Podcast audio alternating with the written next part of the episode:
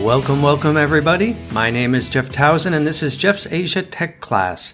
And the topic for today four problems with Michael Porter's five forces. Although technically, I think it is now officially six forces because uh, complements has been added. I'll talk about that in a bit.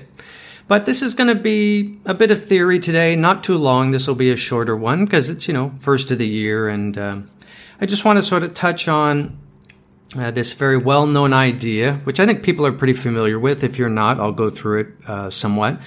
But really, I want to focus on where it starts to break down. Knowing where a framework uh, works is very important, very useful, especially a good one like this, but also knowing where it doesn't work and where it gives you the wrong answer is just as important. So that's kind of the approach I'm going to take on this. Now, for those of you who are subscribers, this is all going to go under Learning Goal 37. And the, the main ideas for today, just the things to remember, which will be in the show notes. Five forces, obviously. I'll talk about innovation, and we'll sort of talk about four terrains and strategies, uh, which I spoke about in podcast 62, but I'm going to sort of repeat that and go into it because that is related. And for those of you who aren't members, feel free to go over to jefftowson.com. You can sign up there. There's a free 30 day trial. Try it out, see what you think, and join the group. We're having a lot of fun. Okay, let's get into the content. Now, I want to come at this whole subject from really an investor's mindset, an investor's approach. And for me, at least, the starting point for everything is checklists. I'm, I'm a huge believer in checklists. Every company I look at, every investment scenario I look at, I have very detailed checklists I've developed over really 10 years and I go through them one by one, and I don't let myself skip them. I, I force myself to do it, and that's you know a couple reasons for that. One, you know, I, I can't keep all of it in my brain. My thinking in my checklist, which is kind of like my it's almost like my recipe book or it's like my spell book. You know, it's sort of the accumulation of knowledge over time that grows. It's far more detailed than I could ever keep in my head. That's one reason. It's a store of knowledge that grows and improves over time. And second is it hopefully prevents me from making mistakes. The same reason that, you know, pilots run checklists, right? Before they get in the plane, before they do, they always run their checklist. And, you know, I'm sure they're very tempted to ignore that. And it just turns out it's a really good mechanism is to have checklists. So when I think about sort of looking at companies, being investors, I really think about three assets I'm building over time and the first asset is my checklist. I'm always editing them. I'm always adding other people's thinking to them. Most of my checklists, eh, 60% are just from great you know, investors like Buffett and Gabelli and Klarman and all this, and I've reverse engineered their thinking, and i am pretty com- basically copying their stuff. Uh, and then the rest is mine. So that's kind of asset number one. I'm always building. Asset number two uh, valuation models, which I have a big stash of those, which I'm always updating and thinking about. And then asset number three is sort of uh, my network, people I know, because a lot of the you know best information comes from that, and that tends to be a sort of my three assets overall. Okay, but within that, you know, checklists are very powerful. So I'm going to talk about these things today: um, five forces, innovation, uh, Smile Marathon, the four terrains these are all things that are in my checklist when I go through companies. I'm always asking myself these questions. So that's kind of why I'm approaching it this way. Uh, number two, frameworks. You know, I'm, I'm a huge believer in frameworks. I've said this, I don't know how many times on this podcast. You know, I'm a huge believer in sort of the Richard Feynman, you know, the famous Nobel laureate physicist from Caltech. Uh, you know, his approach, which is he has a famous quote that pretty much any physicist worth their salt uh, can explain the exact same phenomenon with you know five or six different physics models. The idea is, you know, we're in the business of studying things that exist in the real world, physical phenomena, not unlike a scientist or a physicist. They may study a volcano or a planet. You know, you're studying a company. These are economic, societal, business phenomenon, the same way scientists study physical phenomenon. And I try and have frameworks I can use to describe the same phenomenon five or six different ways. So I may well look at a company with, you know, I'll take a five forces framework and then I'll take a psychological framework and then I'll take a consumer behavior framework. I might take a unit economics one. I might take a competitive dynamics one. I'll come at it really 10 to 20 different ways. And between all of those, you know, I hopefully capture all the important aspects. So that's kind of the idea with frameworks is to apply multiple models to small phenomenon that you can get your brain around.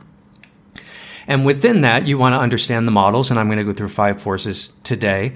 But as I said, you have to understand when the model starts to give you the wrong answer. Because every model, I don't care how good it is, it only applies within a certain set of parameters and assumptions. And when you move beyond that, you'll get the wrong answer, and it's very easy to think you're still getting the right answer. So the example of I've, I've given of this before is I talked about the upper atmosphere problem that you know Newtonian physics uh, works very well on the ground on the Earth. Balls rolling down hills, billiard balls, springs, apples falling off trees, things like that. But once you move to the upper atmosphere, it gives you the wrong answer. Even those those equations are amazing, right? The whole Newtonian physics thing is amazing. My favorite one is actually this is another physics example. Uh, my favorite one is actually not that one. My favorite one is is how they discovered. This is like God. This is 140 years ago. This is how they discovered that the speed of light is a constant. You know, the speed of sound it, it increases. If, if you have a, uh, a siren and you're standing still, it will sound one way because the sound waves move at a certain speed. But if you put that same siren on an ambulance going 50 miles an hour, the sound waves move at a certain speed, plus the fact that the car is moving at a certain miles and it sounds higher. So, you know, it goes faster when you do it. Well, turns out light's not like that. If, if you shine a flashlight standing still, and if you shine a flashlight, you know, on the top of a standing on the top of a speeding train, it arrives at the distant location at the exact same moment. Turns out light is a constant. It doesn't increase. It's always the same speed. And this was discovered back by Michelson Morley, for those of you who are of the physics variety, a very famous physicist. And they basically tried to study the speed of light um, perpendicular versus parallel to the Earth's axis. So in theory, if the, the Earth is spinning on its axis and you shine a light sort of along the axis, and then you compare that to shining light sort of perpendicular to the axis, uh, one should be faster than the other because the Earth is spinning. And that was what they expected to find, and they did their experiments, and it kept coming back with no change. And that's a great example of when you have a very good model that you think makes sense and it doesn't give you the answer you thought you were going to get. And rather than accepting it, what happened was the physics community for decades assumed it was a mistake. They said, this has got to be a mistake. It doesn't make any sense. And they tried to, oh, we got to fix the experiment. It was bad, we know. And they kept repeating the experiment and it, it kept getting the right, basically the same wrong answer that they thought couldn't be wrong or couldn't be right, but it, it was. And that was because their model for how to think about light didn't work anymore. It was breaking down. And that's kind of the point here. Is frameworks are very good within a set of parameters. At a certain point, they give you the wrong answer, and people generally reject it, which is why it's very important for people who do investment because that's what you're looking for. You make your money not when everyone gets the same answer and believes the answer's right. You make your money when everyone else is wrong and you're right. So you want these scenarios where things start to be wrong, but everyone thinks it's right. That's kind of an investor sweet spot. Anyways, and the the end of that story, which I'm paraphrasing badly, is Einstein. And Einstein eventually came along and said something very obvious but crazy, which was okay, if speed is distance divided by time, that's the equation, and the speed is the same, but the light is appearing, you know, at the same distance, then uh, we know we're changing the distance and the speed is the same, so therefore the only answer must be that time is changing. Which, if you look at it, you know, velocity equals distance divided by time. If velocity is constant and you change the distance, but you keep getting the light at the same location, then time must be changing. And that was his answer. And it turns out it blew everybody's mind. And it was right. It turns out time changes when you speed up. And that was kind of crazy, but that's why he's, you know, Einstein.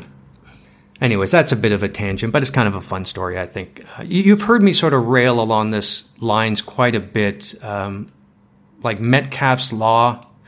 Usually, what happens is someone comes up with a rule, a framework. In science, you would call it a law. Sometimes in business, they try and call it a law, like Metcalfe's law, which is a mistake. There's no laws in business. Um, and then you sort of start getting the wrong answer, or you realize your model doesn't work in certain scenarios, and they try and extend the law. They try and tack something onto the side, or they try and say, well, here's an exception. And that's usually what a mistake looks like. And so Metcalfe's law, this idea that the value of a network goes up to the square of the number of nodes, and they called it a law, which is a mistake. That thing barely works anywhere. I mean, it has more exceptions to when it gives you the right answer than situations where it does give you the right answer. So the exceptions sort of compound and add up. That's usually the sign of a law breaking down. And I think that's what we're seeing with Michael Porter's five forces. I think he has tacked on from five forces to six forces, this idea of complements. I think this is trying to extend a very good business idea beyond the scenarios where it actually works and that's the point of today. Understand the frameworks, build out your checklist, but for each framework you use, understand where it doesn't work anymore. It's as important as understanding where it does work.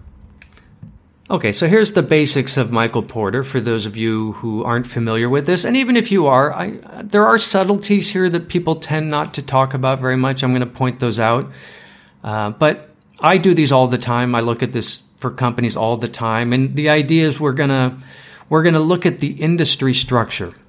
You know, we have major retailers and we have, you know, just one or two key distributors. And you're generally looking at like how many people are you dealing with as a company? How many buyers do you have?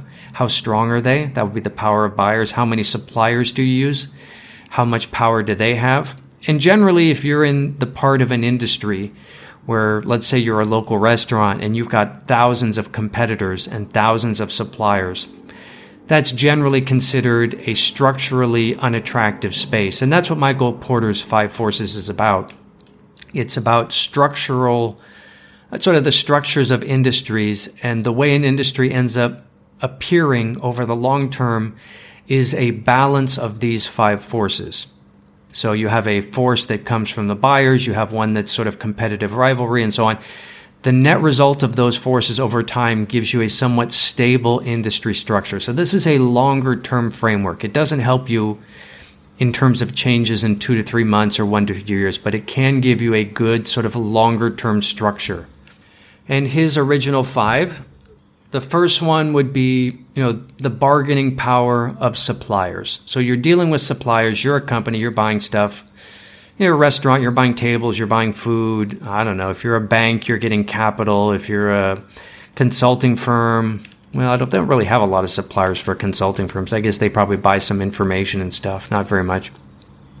But, you know, how much do you have to rely? Are you dealing with two suppliers or are you dealing with 20?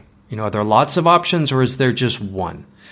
Um, and that's going to influence how much you can buy, uh, what the terms are going to be. Are you going to get paid in one week? Are you going to pay them in one week? Or can you delay your payments for six months, which helps your working capital? And generally speaking, an attractive scenario where you have a lot of power related to your suppliers um, is one, when there's a ton of suppliers and they're commodities. So there's two factors there. Because then I can sort of swap around. The scenario where the buyers, I'm sorry, the suppliers are going to have a lot of power over you is usually if there's a few suppliers and if they and or if they are highly differentiated. Those are kind of the words to think about. Few versus many, differentiated versus commodity. And that kind of tells you how much leverage you're going to have when you negotiate price, delivery, payment terms, all of that. Um, and Walmart is kind of the king of this scenario in terms of being powerful against suppliers. To a large extent, that is their business. they squeeze suppliers to an unbelievable degree. They get low, low prices. That's why Walmart's whole strategy is everyday low prices. That's why they demand certain payment terms. That's why they literally, I think, for a lot of their goods, they demand that the inventory stays on the books of the suppliers, and the suppliers, I think, have to stock their shelves or at least their warehouses. I mean, they really squeeze those folks uh, mercilessly. Um, so you can think about that. How many suppliers? How differentiated? How much are you buying? how big of a buyer are you? So I just gave you the scenario on how big are they. Well, how big are you as a buyer of these suppliers? Uh, Walmart is a very, very big buyer. Are you buying in bulk? Um, other factors you might think about uh, are there switching costs? Uh, you know, if you're a business, you're trying to get your customers, you're trying to build switching costs, right? That's what you really want. You want them to sign up and be locked in as, you know, you're their accountant, it's very hard for them to switch. Well, the same thing works with your suppliers. They're trying to lock you in with sw- switching costs. Uh, so that's a thing. That's going to sort of reduce your power if they have big switching costs. And then there's always this question of whether the supplier can integrate vertically forward. Could the supplier jump into your business? For example, Amazon would be a big customer of FedEx. So FedEx is the supplier. They're supplying delivery services to Amazon. Um, one of the risks there is Amazon could vertically integrate into express delivery, which it looks like they may be doing. Now, that's a big move, but even if you're not doing it, the threat that you can do it changes their ability to squeeze you because they know, look, you push me too hard, I'm going to jump into your business. Well, that works both ways. You can have leverage over them. I can vertically integrate into you upstream, and you can vertically maybe integrate into me downstream. Now, FedEx can't really do that, but uh, a lot of businesses can. So that's just some factors to think about. There's a lot in there. Um, I, I, generally ask myself all of these questions when I'm looking at a company, and I force myself to go through them specifically few versus many, differentiated versus commodity. Uh, how much are you buying? Is there ability to build switching costs? You know, can you vertically integrate? Those are generally my questions when I'm looking at this. Now, that's sort of one force, you know, bargaining power of suppliers over a company. The flip side to that is the bargaining power of the buyers over the company or vice versa. Okay you know, you may, as a company, you're buying from your suppliers, but your customers are buying from you. So it's basically the same questions when you look the other way. I'm selling to customers. How much power do they have over me? Can I build switching costs into them? Uh, you know, are there a lot of companies like me selling? I mean, you basically do the same type of questions on both sides. People I buy from, people I sell to. And that gets you sort of the first two forces. Now, the one I really like is substitutes. For those of you who are subscribers, I've sent you kind of a lot of writing this week. Uh, one on how Warren Buffett bought a mapping company in 1958 and he made like 50% on his investment over two years. This is back when he was a 26 year old dude living in Omaha.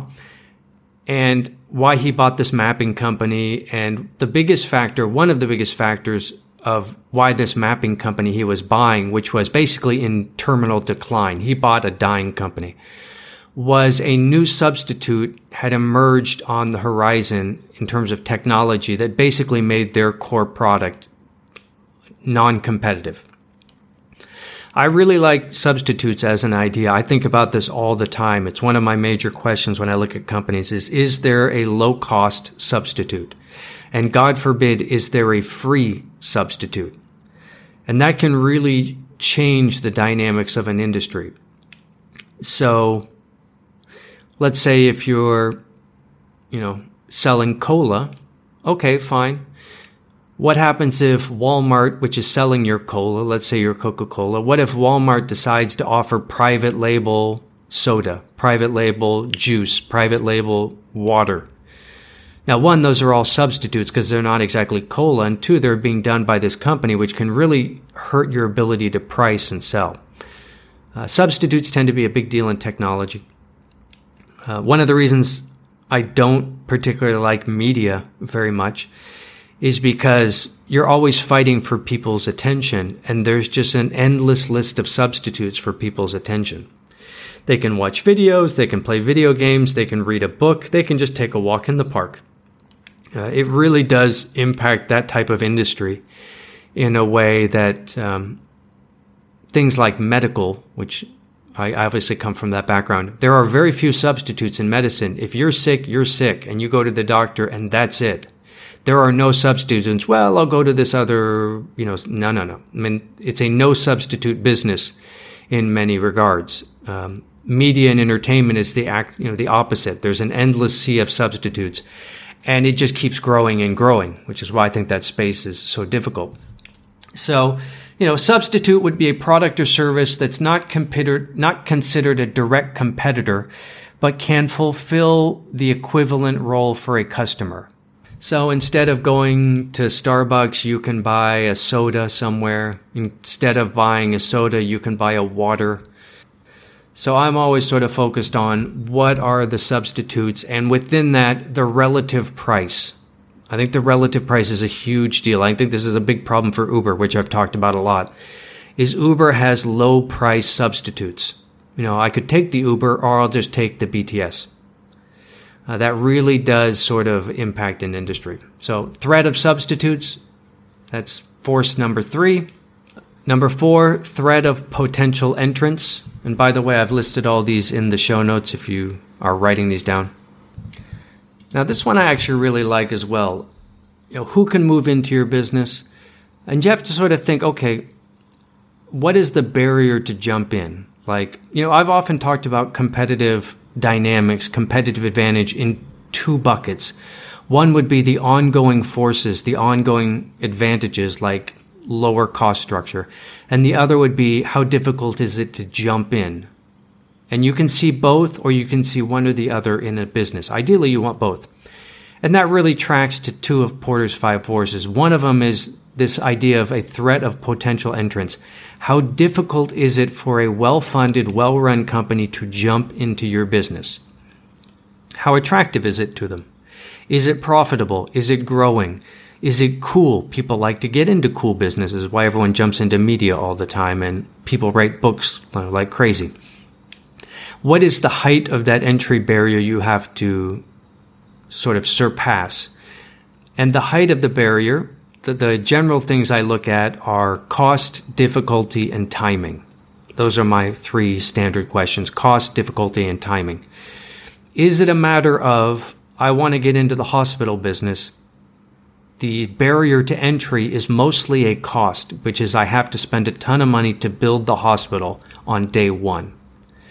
I talked about this in the email I just sent out today about Buffett. You know, if you're going to build a mapping company, there's actually a big upfront cost where you have to map a whole city before you can sell any maps at all. So there's a big upfront cost. That's just a pure cost. Now there's other types like difficulty. Cost, difficulty, timing. Difficulty. If I want to start a let's say a new TV franchise. I want to compete with the Avengers. Well, it's not really just about making, you know, spending money. It's not a pure cost. It actually turns out it's quite difficult to create a quality franchise that people like. That's actually a very sort of difficult skill, talent, creativity, all of that. So it's not about the money. It's about the difficulty. I mean, for literally 60 years, 70 years, people have been trying to be the next Disney. Remember when Sony back in the 1980s, you know, they wanted to be the next Disney. And they bought a studio in Hollywood and all of that. And it turns out building a Disney is very, very difficult. And it's not the money. Um, it's, you know, it's how do you make these animated kids that drive little kids crazy and, you know, it's a very weird skill. And the other studios have been trying to do this forever. Like all the Hollywood studios have wanted to be the animated children's family company like Disney, and they can't pull it off. It's really tough. A couple years ago, there was this big argument that you know Chinese companies were going to be the next Disney, and a bunch of real estate companies were saying this, and None of them pulled it off. It turns out it's hard. So the entry barrier, you can think about cost, you can think about difficulty. Science is like if you're going to make a new pharmaceutical, it's not about, you know, just spending the money on research, it's very, very difficult. So, cost, difficulty, and then the third one is timing. And I actually think this is the coolest one. A lot of things when you want to jump into a business, if you want to be Coca Cola, the biggest advantage Coca Cola has is their share of consumer mind, that they are very present in people's brains. And there's no way to get that quickly. They're in, they're in people's brains everywhere because they've been advertising to people for a hundred years. So there's no check I can write this year to replicate that. It's a matter of time. It would take me a decade of consistent advertising for that sort of legacy brand to build up in the world. And there's a lot of these businesses that are like that where it doesn't matter how hard you try and how much money you spend, it just takes a certain amount of time to replicate what certain companies have, and there's no way around it. I really like time-based advantages like this. I think they're they're really sort of formidable barriers. Anyways, other stuff you could consider within sort of the barrier to entry is um, you know government regulations that tends to make things more difficult and expensive. Um, do you need specific access to suppliers or distributors? Can you get your soda on the shelves of Walmart? You know the big startup costs I mentioned, brand loyalty. You have to think about the threat of retaliation by current competitors. You know, if you're trying to jump into certain businesses, like Meituan did this a couple years ago. Meituan said they want to get into ride sharing, and they launched their service in Shanghai, which I think was a mistake. Because the one thing, your big problem is if you want to jump into ride sharing, it's a you know it's a two sided platform, but you had a major incumbent which was Didi, and you know, if you had done sort of ride sharing in fourth tier cities, you know, just helping with peripheral markets, Didi might have ignored it or might not have cared too much. If you do a major initiative in ride sharing in Shanghai, you are inviting a massive response from Didi because that's the core of their business. And they will fight that forever with everything they have. I mean, they live and die in ride sharing in Beijing and Shanghai. So by opening in that city, they invited this massive response. Um, and that initiative did all right for a while, six months, and it's pretty much disappeared. So, anyways, usually people make a decision on, you know, is there a barrier to entry based on benefit versus barrier? How attractive is this market versus what's the difficulty to get in? And, you know, they kind of decide, ah, it's worth it, it's not worth it. So that's number four, threat of potential entrants, barrier to entry. Now, the fifth one is degree of existing rivalry. This is the other sort of the other side of the coin of competition. How hard is it to get into a business? And then when you get into the business, are there structural advantages by certain players? So, yes, I can break into Coca Cola's business quite easily, but once I get in, I can't beat them because they have cost and marketing and other advantages. Uh, other businesses, it turns out you could open a hospital in a mountain town, and it's actually not that hard to win. It's hard to get over that first hurdle. If because it's a small town with a small market, there's a lot of upfront costs. You probably need regulatory approval. So in that case, you, you have the upfront cost, but you don't have the ongoing structural problems. And then in some businesses, you have both.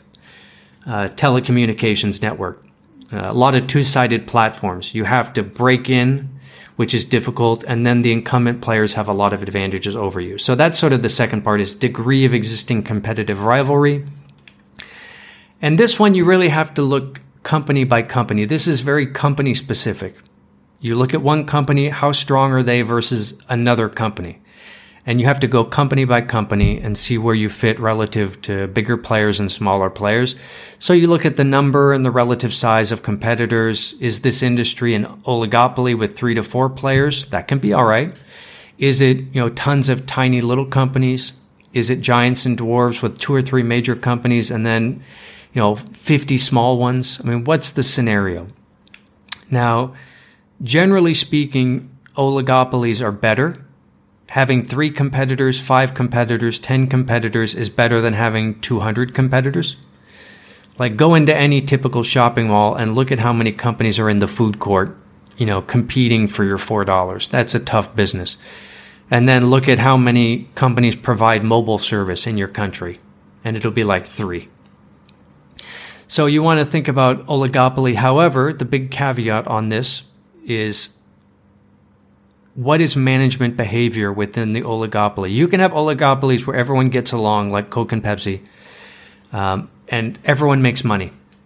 They compete, but they don't compete that hard. And then you have other oligopolies where they just bash each other forever. And even though you should be making money, you don't make money. So you got to think of how competitive they are. In China, they tend to be fiercely competitive. Uh, other areas, they tend to sort of get along and they compete a bit, but not that tough. So you want to think about that. Now, one aspect within, so there's sort of two sub aspects in this. One is you have to think about management behavior. And then second to that, you want to think about exit barriers. Everyone always talks about entry barriers. How hard is it to get into this business? How hard is it to leave the business? Because that will change how competitive they are. Uh, if you are in a business where you have made a massive amount of fixed investments, like Blockbuster opening all those stores, Walmart, Carrefour opening all those stores, um, electricity plants, utilities. It is very, very difficult to exit that business. So if someone comes in, you're going to keep fighting basically forever.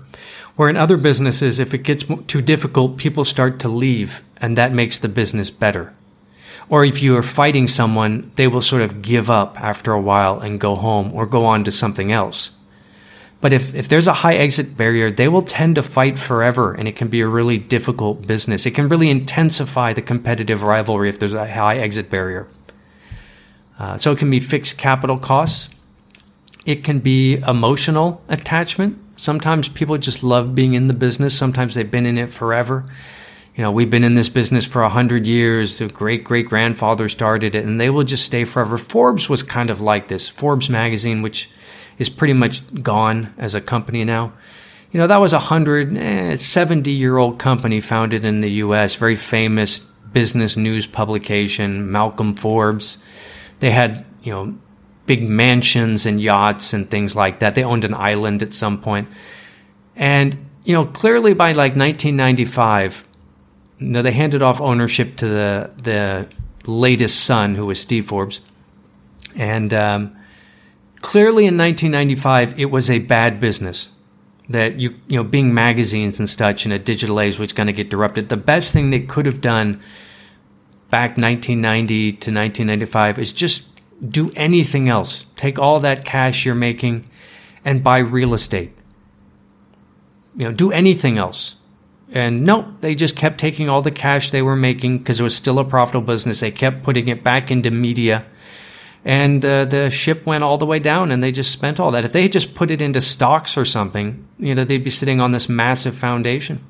But nope, they were too emotionally attached to this business, so they kind of went down with the ship. Okay, so that's one, two, three, four, five. Bargaining power of suppliers, bargaining power of buyers, threat of substitutes, barriers to entry, threat of potential entrants, degree of existing rivalry, competitive rivalry. That's one through five. That's standard Michael Porter. You know, competitive advantage book, competitive strategy, kind of a must read in the business world. But in the last couple years, the sixth force has been the role of complements. And I mean, this is I think this is a reaction to the digital thing that when you look at the iPhone, you can't look at the iPhone as just a product without looking at the power and the importance of all the complements, digital complements, which is basically everything in the App Store. All those hundreds of thousands, millions of functions you can add, that adds so much value to the product but it's it doesn't get captured within these five forces. This is made by other companies. So when they talk about role of complements, they're really talking about platforms.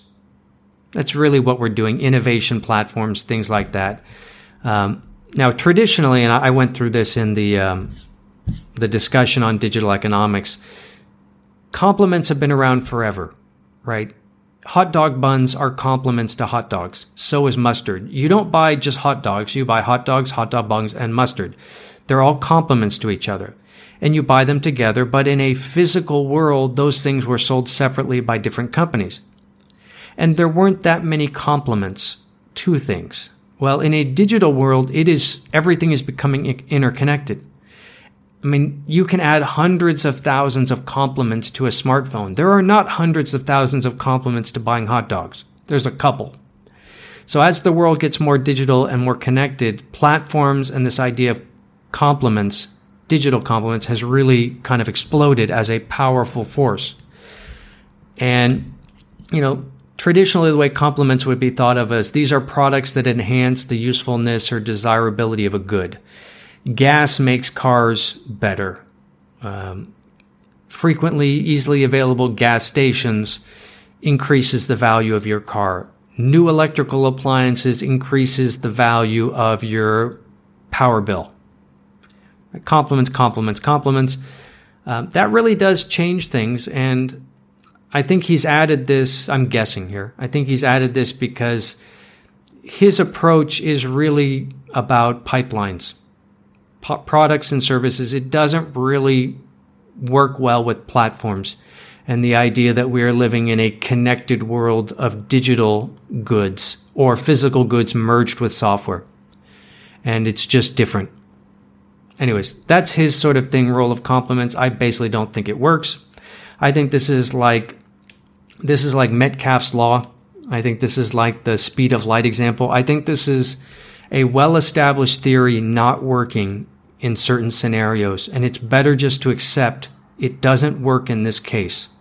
This stuff doesn't work for platforms very well. And I'll give you four places I think this doesn't work. Rather than trying to stretch this very good model to something that just doesn't work. Okay. That said, make sure you have Porter's five forces in your sort of checklist. It's an important one. But make sure you're also looking at when it doesn't work. Now, let me tell you four places I think it doesn't really work. And sorry so much for this being a short podcast. I've been kind of going on and on here in theory. So it looks like it's not going to be a short one. All right, problem number one. Where does five forces, I think, not work very well?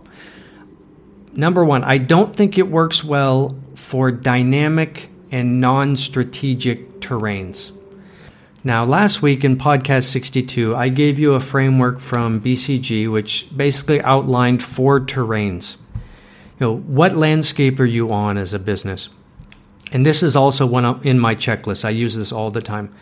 I think it's a good framework. I put the the link below, and also I've put the the two by two matrix in the um, the show notes. But basically, like you have to understand what ground you're standing on, and then that will tell you what the appropriate strategy is. And the two dimensions they talk about. This is Martin Reeves, BCG was malleable, I'm sorry, malleable versus non malleable, and predictable versus unpredictable. So that gets you, if you put that in a two by two matrix, you can see it in the notes, you get four quadrants and four types of terrain. Uh, some terrains, they're very malleable, which means as a company, you can sort of shape and change the industry.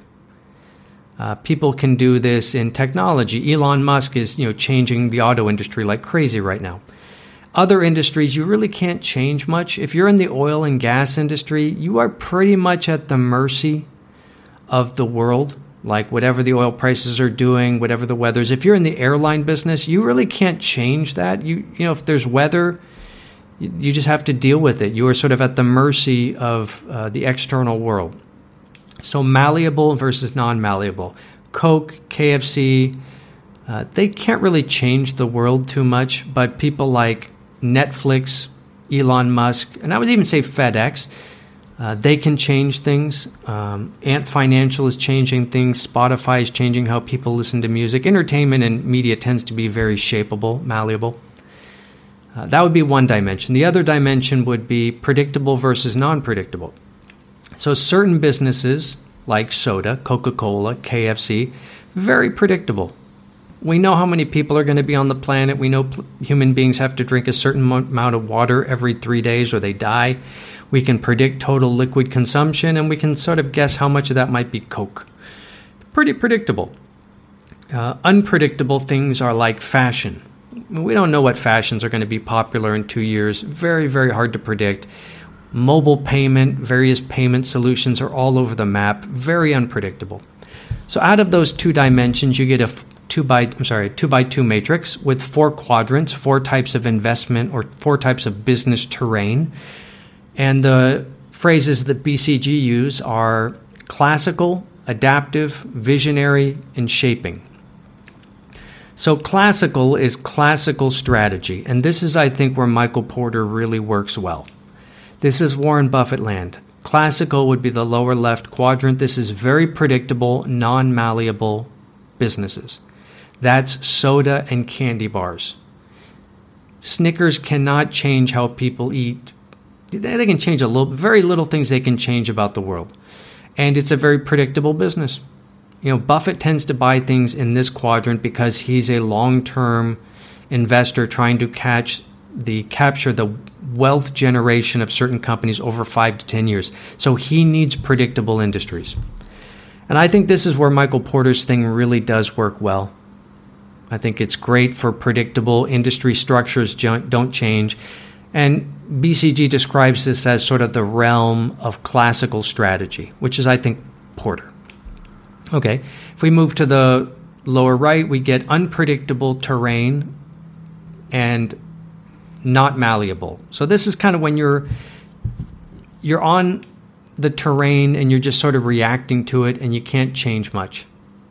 This is fashion. Like fashion, they just have to figure out what people are going to buy every month. They can't change it very much. They're always just trying to adapt as fast as they can to whatever the world wants. And they don't have that much ability to shape anything. Zara, H&M, you know, they're always changing their inventory. Fast fashion is an adaptive strategy. So that would be bucket number 2 adaptive. Uh, upper right quadrant where the terrain is malleable but unpredictable this is sort of the land of internet companies. Internet companies, especially in media, entertainment, Spotify, TikTok, things like that, they are very capable in shaping behavior and changing how people uh, behave and how industries function. I mean, Netflix really did change how video rentals happen in this world. They shaped that industry. Uh, but it's a pretty unpredictable world because people always change how they consume entertainment. So you're kind of at the mercy of a rapidly changing world. TikTok is kind of doing this right now. So that's sort of category number three is shaping. And then number four is visionary. This is Elon Musk land. You are shaping the terrain and you can actually see the longer term outcome. That's why it's a visionary. You know, he knows what cars are probably going to look like in 10 years. He kind of knows what his plan to Mars is going to look like. So it's malleable, but it's actually not that unpredictable. So those are the four quadrants. I basically think to get to the point here, I think uh, what Porter's five forces work really well is classic, which is non malleable, very predictable, and maybe adaptive. In some types of adaptive, like the terrain is like if you're Zara and H and M, um, it's a pretty, I mean, it is a pretty sort of static field. You have to adapt all the time. That is what you have to do as an activity. You're always adapting to what people want, what they want. But within that, you can kind of, you know, figure it out. But I think when you move up to shaping or when you move up to visionary, um, very, very hard to use Porter's um, situation effectively. And I think a lot of those categories are digital and that gets you into complements it gets you into platform strategy and as i'll talk about i don't think that works terribly well. Uh, another way to explain all of this is the, the way porter works it's a snapshot in time. Here's how the competitive landscape looks today. Here's you versus your buyers versus your rivals versus your new entrants. But it doesn't explain how you got there and the process that led to this and what it's going to look like tomorrow. It's a, it's a, a sort of frozen moment in time. So this doesn't work terribly well in industries that change all the time, that are malleable, that are always moving, that are dynamic.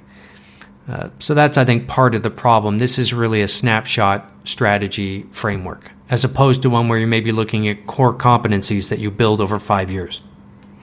Okay, that's problem number one. I don't think it works for sort of non classical strategy terrains and I don't think it works for uh, dynamic businesses. Another way to think about this is advantages in scale versus advantages in speed. In certain businesses like Coke and Snickers and whatever, a lot of the advantages come from scale. That you know you, you're bigger, you have greater reach, you have economies of scale, you get learning effects. Maybe let's say your Model T cars or something like that. Um, you're able to expend a lot of money. There's a lot of advantages to being big in classically stable industries. But in other industries, your biggest advantage is probably not uh, scale, it's probably speed. That you are just faster on your feet. And you see a lot of companies really struggling with this. How do we get the advantages of scale and speed at the same time? So a company like Google will, you know, they have all this massive scale. They have tons of money, tons of tech, all those advantages of scale, but they also try and do things with very small teams to get the advantages of speed and innovation and creativity and ownership. Uh, and that's a real um, problem is how do you capture both of those and can you? Uh, Snickers is not a really fast organization. You know, uh, Microsoft and Apple were faster on their feet when they were a handful of people in garages versus IBM, the giant of the age. Okay, IBM had you know scale, but Steve Jobs had speed, and he outran them. So you have to kind of think about those. I think that's uh, another way of talking about sort of dynamic versus more stable, static industries. Okay, problem number two I don't think the five forces framework, as I've said, works with platforms and ecosystems. Uh, if you try and map out five forces, you know, the whole point of a platform is you're helping. I mean, as I've kind of said from day one in this class, the difference between a pipeline business and a platform business model is you have more than one user group. So you're always trying to work between merchants and buyers and sellers and people dating and people looking for dates on you're always working on those interactions. That's the point of a platform. Well, that doesn't really fit into this framework terribly well. I do use it sometimes, and what I end up doing is I end up mapping out the five forces for each user group separately. So I'll do the five forces for the merchants on Lazada, and then I'll do the five forces for the buyers on Lazada. And okay, I do do that, but yeah, it doesn't really work very well, and that's platforms. If you move to the more robust, complicated idea of ecosystems, which I've often I've I've said platforms are a simplified business model, an ecosystem or a network-based business model. They're a simplified ecosystem.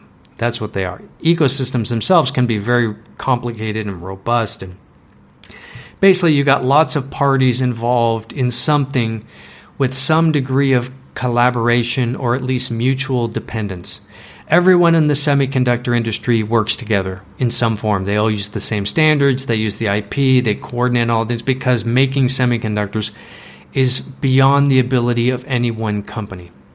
So you get these sort of very complicated ecosystems with lots of parties. You know, the, the Porter thing, it doesn't work very well for platforms and it doesn't work for ecosystems at all. And unfortunately, the world is moving more and more towards an interconnected um, ecosystem with lots of complements and lots of platforms. And you know that seems to be what the future is going to look like. So you can see when he tacks on the role of complements as a sixth force it's kind of a a crude attempt to stretch from the world this framework was developed for which was in the 1970s and 1980s to a more digital age yeah i don't think it works okay problem number 3 Two more. Uh, I don't think it works for my smile marathon. You know, this idea that you have to compete. This was the Elon Musk versus Warren Buffett question. Warren Buffett's all about competitive advantage, structural advantages. Elon Musk's all about, hey, that's nonsense. You can't get structural advantages in this world. The only advantage you can have is how fast you innovate. Right? And I've broken that into two levels on my strategy pyramid. There's the competitive advantage, which is dark green, and then below that there's the light green, which is the smile marathon. That's really you could you could I could relabel those the Warren Buffett level versus the Elon Musk level. That you have to compete on both of those levels. You have to try and build competitive advantages, structural advantages, which is kind of Warren Buffett, Michael Porter, as you can. But you also have to recognize that you just have to run fast along what I've described as one or two of five dimensions. Uh, you know, scale, machine learning, uh, innovation, rate of learning, or ecosystem. I don't think this really applies to that very well. So, the interesting thing is, well, I think it's interesting. These two levels tend to interact with each other. Like on my SMILE marathon, the S stands for scale, scope, efficiency, and effectiveness. Okay, that means one of the things you're trying to do faster than your competitor as a local sushi restaurant is to get scale and speed, right? Well, okay, that's your operational dimension you have to commit. At a certain point, if you get big enough, if you get enough scale, it becomes a competitive advantage. So if you pull far enough away from others, you can, you know, these smile marathon dimensions can become competitive advantages. Rate of learning I have on both levels. Um, I think innovation at a certain point becomes harder and harder for other companies to copy if you're really good at it. So these things do sort of interrelate. And it's worth pointing out that, like, you know, innovation is an interesting question. I've put it as one of my five dimensions under the Smile Marathon, but it's a massive topic. And one of the things I do think about with innovation a lot is how much innovation is increasingly about linkages in an ecosystem. That you know the days of I've got an R and D department and here's the here's the line item on our income statement about how much we're spending and that's how we do innovation in telecommunications. I mean, those days are fading fast. Now it's about like how connected are the people within your organization to other people doing R&D around the world in your industry. It's you know, its innovation is, appears to be more and more proportional to linkages within ecosystems. And that's where you can, I mean, forget the idea of a lone inventor. I mean, that idea is dead you know when you can link to others within an ecosystem you get so many more resources you get so many more superior products. And this is what ecosystems are really really good at.